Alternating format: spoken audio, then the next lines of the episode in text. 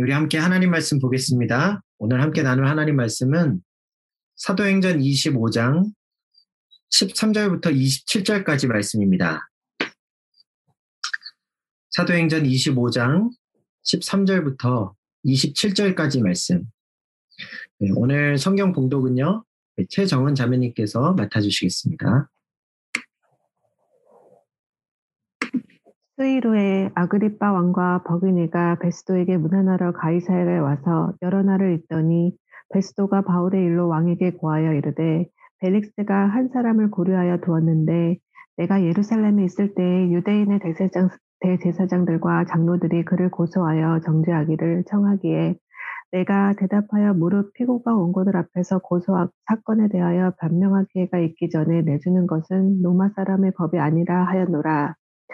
그러므로 그들이 나와 함께 여기 오매 내가 지체하지 아니하고 이튿날 재판 자리에 앉아 명하여 그 사람을 데려왔으나 원고들이 서서 내가 짐작한, 짐작하던 것과 같은 악행의 혐의는 하나도 제시하지 아니하고 오직 자기들의 종교와 또는 예수라 하는 이가 죽은 것을 살아있다고 바울이 주장하는 그 일에 관한 문제로 고발하는 것뿐이라. 내가 이 일에 대하여 어떻게 심리할지는 몰라서 바울에게 묻되 예루살렘에게 예루살렘에 올라가서 이 일을 신문을 받으려, 받으려느냐 받으려느냐 한즉 바울은 황제의 판결을 받도록 자기를 지켜주기를 호소하므로 내가 그를 가이사에게 보내기까지 지켜두라 명하였노라 하니 아그리빠가 베스도에게 이르되 나도 이 사람의 말을 듣고자 하노라 베스도가 이르되 내일 들으시 내일 들으시니 시리이다 하더라.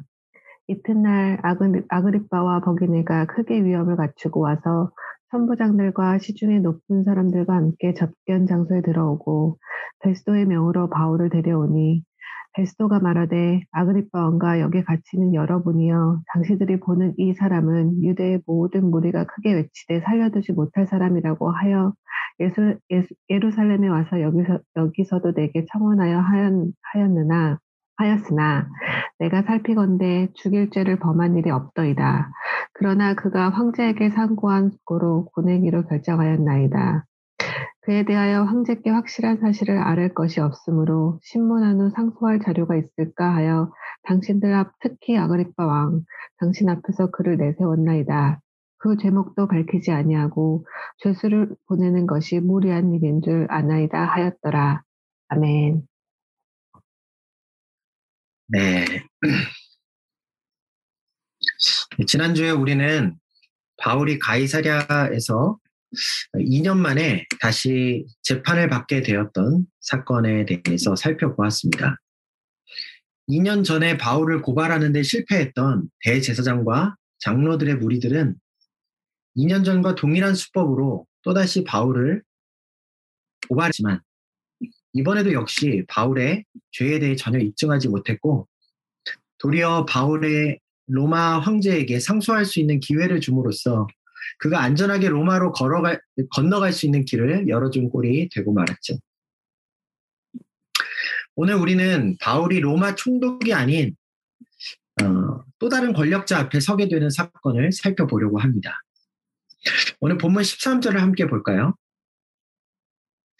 수일 후에 아그리파 왕과 버니게가 베스도에게 문안하러 가이사랴에 와서 여러 날을 있더니 바울의 재판이 끝나고 며칠이 지난 후에 베스도 총독에게 아그리파 왕과 그의 아내 버니게가 찾아왔습니다. 여기 등장하는 아그리파 왕은요, 헤롯 아그리파 2세인데 바울이 가이사랴 감옥에 투옥되어 있을 당시 유대 지역을 다스리던 왕이었어요. 어, 여러분 중에 이스라엘은 이미 로마 제국의 식민지였고 그래서 베스도 같은 로마 총독이 파견되어 다스렸던 것인데 또 무슨 왕이 있었느냐고 의아해 하실 분이 계실 것 같아서 어, 예전에 한번 설명을 드렸지만 오늘 다시 한번 설명을 드리겠습니다. 어, 이스라엘이 처음으로 로마 제국의 침략을 받고 그들의 식민지가 될 때요. 이스라엘의 바로 이웃나라 에돔 왕이었던 헤롯이 로마와 손을 잡고 이스라엘을 공격하는 일을 도와주게 돼요. 그 일로 인해 로마 제국은 유대 지역을 다스리는 왕의 권한을 헤롯 가문에게 수여한 것입니다. 일종의 자치구역을 허용한 것이라고 할 수 있죠. 그래서 당시 유대 지역은 로마에서 파견되어 온 총독도 있었고 또 동시에 헤롯 가문에 속한 왕도 있었던 정치적으로 조금 복잡한 상황에 놓여 있었습니다. 그래서 우리가 복음서를 읽어보면 예수님 때에도 헤롯 왕이 등장하고 빌라도 총독이 또 등장하고 뿐만 아니라 로마 황제 가이사의 이름까지도 거론되면서 여러 권력자들의 관계가 상당히 복잡하게 얽혀 있죠. 어찌되었든 바울이 이 가이사랴 감옥에 투옥되어 있을 때 유대 지역을 다스리던 왕이 바로 헤롯 아그리파 2세였어요. 로마에서 총독이 새로 부임해 왔으니 이 지역의 왕으로서 총독에게 얼굴을 비추고 인사를 하는 것이 예의였겠죠. 그래서 지금 아그리파 왕이 베스도 총독을 찾아온 겁니다. 그렇게 아그리파 왕이 가이사랴에서 머물고 있는 며칠 동안에 베스도 총독은 그에게 바울에 관한 이야기를 꺼냈어요. 그렇게 한 이유는 그가 이제 얼마 후면 바울을 로마 황제의 법정으로 보내야 하는데 황제에게 올릴 상소문에다 과연 뭐라고 기록을 해야 할지 고민이 되고 있었기 때문이었습니다. 왜냐하면 바울이 상소를 황제에게 상소를 하기는 했지만 사실 그에게 그렇게 재판까지 또 받아야만 할 만한 이렇다 할 죄목이 없었기 때문이었죠. 오늘 본문 17절부터 19절까지를 보면 쉽게 이해할 수 있는데요. 베스도 총독은 바울의 재판을 지켜본 후에 아, 바울이 유대인들에게 고소를 당하고 있는 이유는 그저 유대교 내에서 어떤 의견 차이이구나. 또 예수라는 어, 잘 모르지만 그 한 인물의 죽음과 관련된 그저 종교적인 의견의 차이 때문이구나. 그렇게 이해하고 있었습니다. 그런데 그는 이방인이었기 때문에 유대교에 대해서는 자세히 잘 알지 못했죠. 또 이 지역에 부임해 온 지도 얼마 되지 않았기 때문에 이미 20년도 전에 죽었던 예수님의 사건에 대해서도 거의 정보가 없는 상태였습니다. 그래서 그는 유대 지역의 왕으로서 유대교에 대해서도 또 예수님의 죽음에 대해서도 비교적 잘 알고 있을 아그리파 왕에게 이 문제를 상의했던 거예요. 이제 이, 지금의 상황이 조금 이해가 가시죠? 근데 여러분, 에, 베스도가요, 아그리파 왕에게 하는 말들을 오늘 본문에서 잘 들여다보면 이 베스도라는 사람이 상당히 생각이 올바르고 불의에 타협하지 않는 인물이었다라는 사실을 알 수 있습니다. 그리고 그의 그 그러한 성품과 정의로운 행동들은 바울을 무고하게 고발하고 거짓 증언으로 그의 죄를 지어내고자 했던 유대 지도자들의 모습과는 아주 대조적이에요. 우리 15, 절을 볼까요? 베스도가 총독으로 부임하여 처음 예루살렘을 방문했을 때 유대 지도자들은 바울의 말 많이 썼어? 무조건 유죄 판결을 내려달라고 응? 그에게 요구했었습니다. 하지만 16절을 보면요. 베스도는 고소를 당하는 사람이 원고들 앞에서 자신을 변호할 기회조차 주지 않고 유죄 판결을 내려버리고 그래서 벌을 받게 하는 것은 로마의 관례로는 있을 수 없는 불합리한 일이라고 딱 잘라서 말하죠. 정의롭지 못한 일에 가담하거나 타협할 수 없다는 말입니다. 예루살렘에 있는 유대인들의 자치기구에서 바울을 재판할 수 있도록 내어달라는 어, 그들의 말에도 이 베스도 총독은 바울의 인권을 보호하기 위해 응하지 않습니다. 이후 유대인들이 가이사랴에 따라 내려와 다시 바울을 총독의 재판정에 세우고 그를 고발할 죄목들을 늘어놓았을 때에도 그는 명확한 증거가 없고 로마법에 의거해 죄로 인정할 잘못이 없다는 사실을 보고는 무죄 판결을 내렸죠.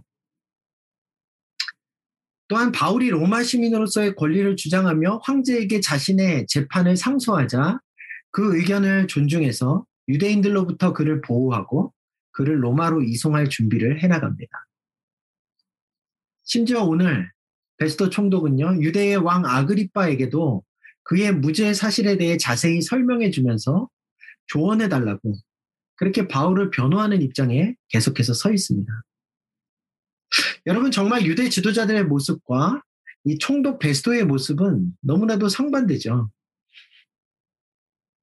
하나님을 믿는다고 떠들어대는 유대 지도자들, 대제사장들과 장로들은요, 입만 열면 거짓말을 하고 끝없이 부당한 행동들을 이어갔는데, 오히려 로마에서 파견된 이방인 베스도는 어떻게든지 진실을 추구하려 하고 권력자들의 편이 아닌 약한 한 개인의 편에서 그가 불이익을 당하지 않도록 막아주고 있는 것입니다. 여러분, 얼마나 부끄러운 일입니까? 불신자들보다, 불신자보다 신앙인들이 더 비윤리적이고 거짓되고 불의하니 말입니다. 여러분, 이게 비단 당시 유대 지도자들만의 모습일까요? 그렇지가 않습니다. 구약 시대부터요, 하나님의 택함 받은 백성들 가운데도 거짓과 폭력을 일삼고 힘없고 가난한 사람들을 억압해서 자신의 이익을 위해 다른 사람을 착취하고 속여서 빼앗는 일들이 너무나도 많았습니다. 그것도 하나님의 말씀을 맡았던 제사장들과 또 성전에서 하나님의 일들을 돕던 레위인들이 백성들의 재판관들과 또 사회적으로 유력한 사람들이 오히려 앞장서서 그렇게 비윤리적인 삶을 살았습니다. 2000년이 넘는 교회의 역사로 넘어와서 살펴보아도 크게 다르지가 않아요. 교회의 성도들, 특히 지도자들이 타락해서 자신의 욕심만을 채우고 너무나 부도덕한 일을 남몰래 행하는 경우가 많았어요. 오늘날 교회의 상황이 어떤지에 대해서는 이미 지난주 설교 시간에 여러분들께 자세히 말씀드렸기 때문에 다시 언급하지는 않겠습니다. 여러분, 저는 그리스도인들의 도덕성과 정의로움이 적어도 이 세상 사람들의 기준보다는 더 높아야 한다고 생각합니다. 그리스도인들이 세상 사람들보다 더 정직하고 진실해야 하고요. 세상 사람들보다 덜 탐욕적이어야 하며 정의를 추구하는 일에 더욱 앞장서야 한다고 생각합니다. 그렇게 오늘 누가가 바울의 재판에 대해 기록하면서 이렇게 분명하게 유대 지도자들의 모습과 베스도 총독의 모습을 대조시키면서 우리에게 이야기를 풀어가고 있는 것이죠. 사랑하는 여러분, 여러분들의 삶 속에서 늘 진실과 정직을 추구하시기를 바래요. 아무리 작은 일이라도 거짓된 길을 선택하지 마시기를 바랍니다.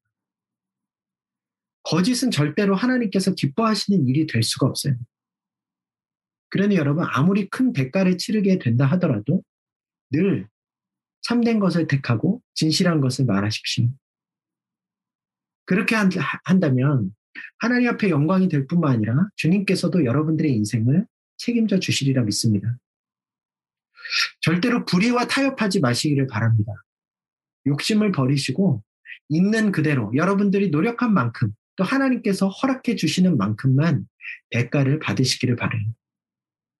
혹시라도 나로 인해 누군가 불합리한 일을 겪게 되는 일이 없도록 늘 주의하시고 말과 행동 하나하나에 신중하시기를 바랍니다. 그래서 저와 여러분들을 통해 우리의 학업의 현장과 또 일터에 정의와 공의가 세워지고 더 나아가 세상에 믿지 않는 자들이 교회를 통해 하나님의 사랑과 정의를 느낄 수 있게 되었으면 좋겠습니다. 그렇게 베스도 총독 한 사람의 올바른 성품과 정의로운 행동으로 인해 유대 지도자들의 불의한 계획이 무너져 버리고 바울은 공정한 재판을 받을 수 있게 되었죠. 베스도 총독의 요청을 받은 아그리파 왕은 바울을 만나서 그의 이야기를 들어보겠다고 말하고 그의 죄목을 어떻게 작성하여 황제에게 보내야 할지 총독에게 조언해 주기로 했습니다. 그렇게 해서요, 23절에 기록된 것처럼 베스도 총독이 마련한 접견 장소에서 아그리파 왕과 바울이 만나게 되었죠. 그런데 그 자리에는 아그리파 왕만 나온 것이 아니었습니다. 우리 다 같이 23절을 한번 읽어볼까요? 23절입니다. 시작. 이튿날 아그리파와 버니게가 크게 위험을 갖추고 와서 천부장들과 시중의 높은 사람들과 함께 접견 장소에 들어오고 베스도의 명으로 바울을 데려오니. 네, 여기 보니까요. 아그리파 왕 외에도 그의 아내 버니게와 또 유대 지역에 주둔해 있는 로마 군대를 통솔하는 장군, 장교들이죠. 여러 천부장들과 또 가이사랴 지역의 높은 사람들이 모두 함께 그 자리에 모여 있었다고 기록이 되어 있습니다. 여러분, 이 자리에 불려 나온 바울이 과연 무슨 말을 하겠습니까? 물론 다음 본문을 계속해서 읽어봐야 정확히 알게 되겠지만요. 지금까지 바울이 재판을 받거나 신문을 당할 때 했던 말들을 한번 떠올려 보면 아마 이번에도 바울은 분명 자신을 변호할 수 있는 이 기회를 활용해서 하나님 나라 복음에 대해 또 예수 그리스도의 죽으심과 부활에 대해 증언할 거라고 충분히 예상할 수 있습니다. 그런 전도자 바울 앞에 하나님께서 당시 사회에 엄청난 권력자들을 한데 모아 보내주셨던 것이죠. 비록 바울이 지금 감옥에 갇힌 상태로 누군가의 눈에는 아주 답답하고 제약이 많은 삶을 살고 있는 것처럼 보일지는 몰라도 실제로 그는 자유로운 사람들도 쉽게 만날 수 없는 거물급 인사들을 그것도 한 번에 여러 명을 한, 만나서 복음을 전할 수 있게 되, 된 거예요. 여러분 이 사람들 뿐이었겠습니까?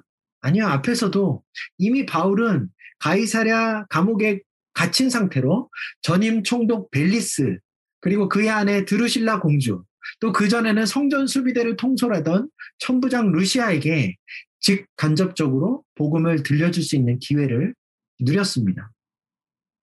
앞으로도요, 그는 로마 감옥에 갇힌 상태에서 그곳에 있는 수많은 권력자들과 유명 인사들 앞에서 심지어 로마의 황제 앞에서도 담대하게 서서 주님의 복음을, 하나님 나라의 복음을 증거할 수 있는 기회를 얻게 될 거예요.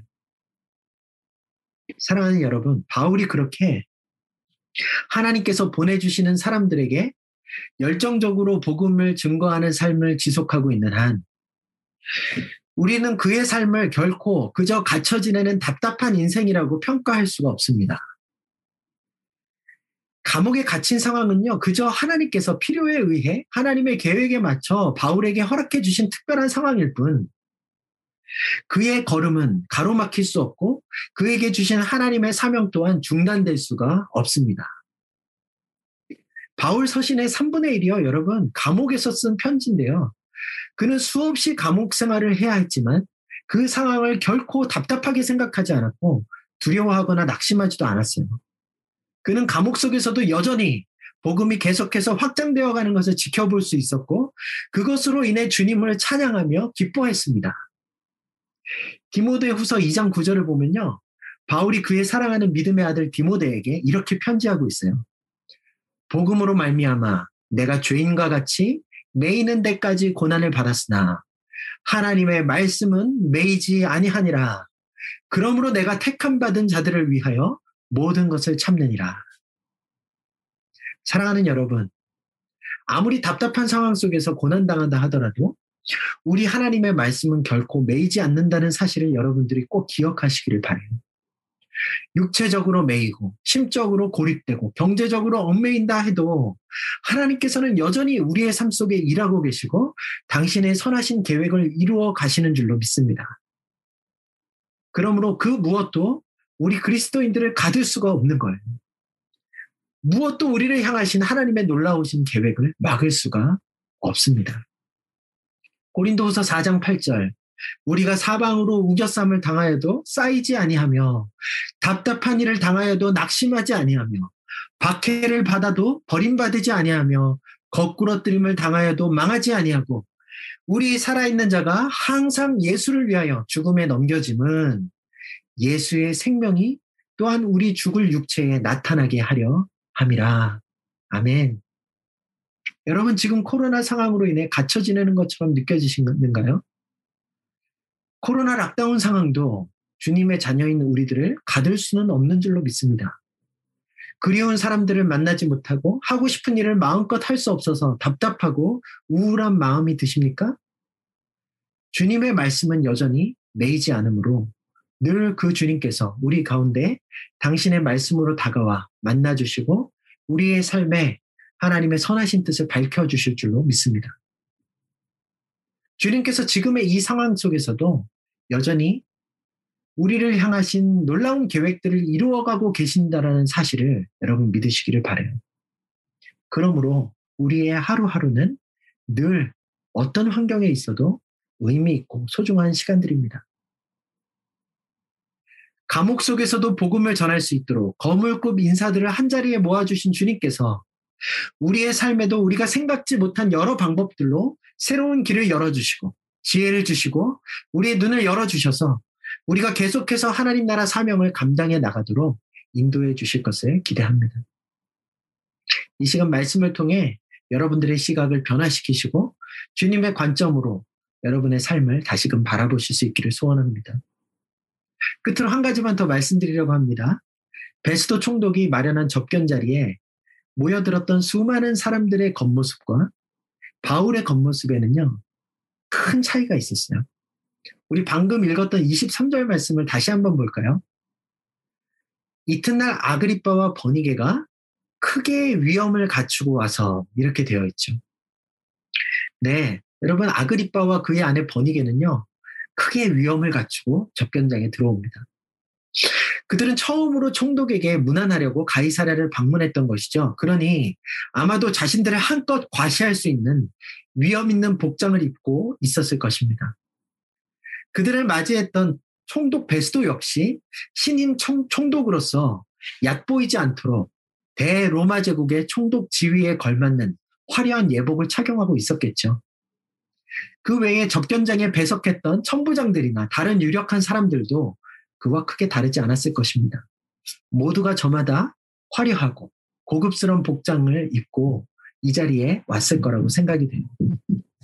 하지만 그에 비해 바울의 겉모습은 어떠했을까요? 여러분, 바울은 2년 동안 구금당해 온 상태였죠. 그러니 그의 옷차림은 그곳에 모인 여러 높으신 분들의 아름다운 복장에 비, 비하면 마치 누더기처럼 보이지 않았겠습니까? 바울이 머리나 수염을 제대로 다듬을 수나 있었겠어요? 그의 몰골도 아주 초췌했겠죠. 그러나 영원하신 우리 하나님의 관점으로 본다면 지금 이 자리에 모인 모든 사람들 중에서 가장 존귀하고 중요한 사람은 누구보다도 허름한 행색을 하고 있던 바울이었을 것입니다. 그가 아무리 남루한 옷을 입고 있었으며 그의 몸이 아무리 결박을 당하고 있었을지라도 하나님께서 그와 함께 하시고 그를 통해 역사하고 그를 붙들고 계셨기에 그의, 그의 초라한 외형과 관계없이 그 자리에 함께 있던 그 어떤 VIP들보다 바울이 더욱 중요한 인물이었다고 할 수 있는 거예요. 제가 굳이 이 말씀을 드리려는 이유는 오늘이 종려주일이기 때문입니다. 여러분 종려주일은요 예수님께서 십자가에 죽임 당하시기 전 예루살렘 성에 왕으로 입성하신 것을 기념하는 날이죠. 그때 수많은 백성들이 자신들의 겉옷을 길에 깔고 예수님께서 지나가실 수 있게 해드렸고 또 손에는 종려나무 가지를 들고 흔들면서 주님을 찬양했기에 그것을 기념하는 뜻으로 이 날을 종려주일이라고 부릅니다. 예수님께서는요, 분명히 온 세상의 왕으로 예루살렘 성에 들어오셨는데, 그때 그분의 겉모습은 정말이지 화려함이나 위험이라고는 찾아볼 수 없는 그런 거리가 먼 초라한 모습이었어요. 우리 예수님께서는 왕들이 입는 값비싼 예복도 걸치지 않으셨고요. 주님께서 선택하여 올라타신 짐승도 멋진 말이 아니라 낙이 새끼였습니다. 진정한 왕이신 주님께서는 예루살렘 성에 들어오신 이후에도 유대 지도자들에게 배척당하시고 얼마 후 잡히시고 조, 그들에게 조롱과 수치를 당하셨어요. 결국 모진 고난을 받으시고는 허무하게 죽임을 당하시기까지 낮아지셨습니다. 그럼에도 불구하고 주님은 당시 예루살렘 성내에 있던 어느 누구보다 아니 온 세상에 어느 누구보다도 존귀하고 소중한 분이셨죠. 그 주님을 우리가 기억했으면 좋겠습니다. 주님을 따르는 저와 여러분들도 마찬가지라고 생각이 들어요. 우리는 이 세상에서 우리가 가진 겉모습에 따라 평가받을 수 있는 존재들이 아닙니다. 아무리 가진 것이 없고 사회적으로 무시당한다 하더라도 우리에게 비록 화려한 의복이나 아름다운 장신구가 걸쳐져 있지 못한다 하더라도 만왕의 왕이신 주님께서 우리 안에 하시고 그분의 생명력이 우리 안에 나타나고 있다면 저와 여러분들 모두는 하나님 나라의 존귀한 백성들인 줄로 믿습니다. 이 세상에 어느 누구보다도 가치 있는 존재들인 줄로 믿습니다. 그러므로 여러분, 인생에서 외형을 갖추기 위해 너무 애쓰지 마시기를 바래요. 돈을 모으고 사회적인 지위를 얻는 일에 여러분의 인생에 초점을 맞추지 마시기를 바랍니다. 그보다는 낮고 천한 모습으로 이 땅에 오시고 가장 겸손하고 초라한 모습으로 예루살렘 성에 들어가신 우리 영원하신 왕 예수님을 본받아 저와 여러분들도 겸손으로 허리를 두르고 주님께로 더 나아가는 일에 힘쓸 수 있기를 바랍니다. 여러분 이제 오늘부터 고난 주간이 시작됩니다.